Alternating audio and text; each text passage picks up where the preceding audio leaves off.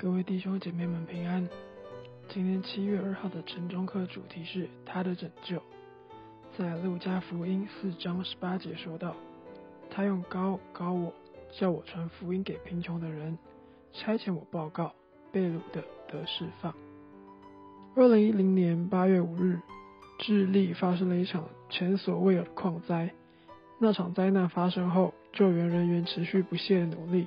整个救援工作历时六十九天，三十三名矿工被困在七十万吨的岩石下无法自救，援助只能从上面而来，而他也确实来到了。十月十二日，全球数以百万计的观众守在电视机旁，包括我在内，目不转睛地看着第一个救援人员抵达矿工被困的现场直播。二十四小时后，三十三名矿工和所有的救援人员都回到地面上。在接下来的采访中，有两个词不断的出现：所有人和喜乐。所有人都获救了，无论健康或患病，强壮或虚弱，所有人都因上面预设的计划而得救。最后的结局就是无比的喜乐。路加福音的目的是要宣告一次更大的拯救，世界的救主从天而来，以完成拯救世界的计划。你可以想象。为了回应如此伟大的救恩，路加福音是充满喜乐和振奋之情的。路加以一种响亮而清晰的方式呈现他的福音书，这福音是给所有的人，凡愿意接受他的都能得到救赎。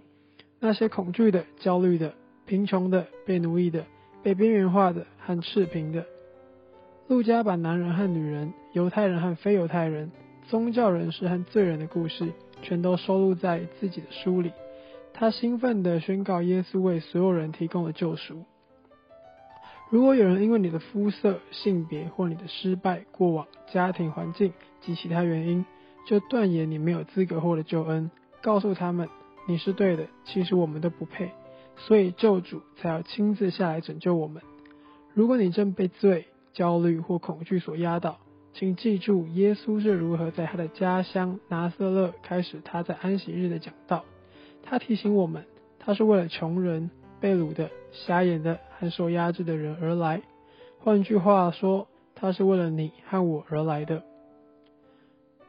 今天晨钟课到这边，我们一起做一个祷告。爱我们在天上的父，感谢你又带给我们美好的一天。求你保守在疫情的部分，能够一天比一天的好转。相信在你的带领之下，一切都是依旧盼望的。这样的祷告乃是奉靠主耶稣基督的圣名而求。阿门。